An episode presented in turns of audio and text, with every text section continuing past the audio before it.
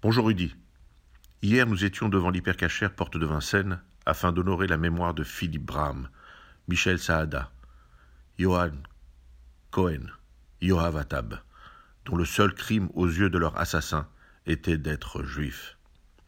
Depuis six ans, chaque année, nous revivons ces jours cauchemardesques qui ont vu la mise à mort des journalistes de Charlie Hebdo, de la jeune policière Clarissa Jean-Philippe et des juifs de l'hypercachère.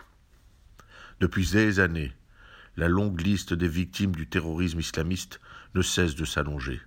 Depuis des années, la liste des victimes de l'antisémitisme n'a cessé, elle aussi, de s'allonger.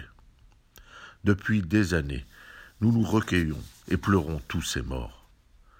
Mais a-t-on véritablement tiré les conclusions et les leçons de tous ces crimes? Il a fallu des centaines de morts afin que l'idéologie islamiste soit désignée comme la coupable. Faudra-t-il encore des années et des victimes pour briser cette idéologie qui tue? Je me pose cette question malgré la sincérité véritable que nous ressentons tous à chaque commémoration. Nul ne peut remettre en cause l'envie de voir cette spirale infernale être stoppée. La présence de tous les corps de l'État et des représentants du gouvernement en témoigne. Mais, dans les faits, quelle est la réponse? Quel est le traitement que l'on propose face à ce virus de la haine? Hier, devant l'hypercachère, une journaliste me posait la question de savoir pourquoi la communauté juive organisait une cérémonie alors que des commémorations officielles avaient déjà eu lieu. Je lui ai répondu, afin de ne jamais oublier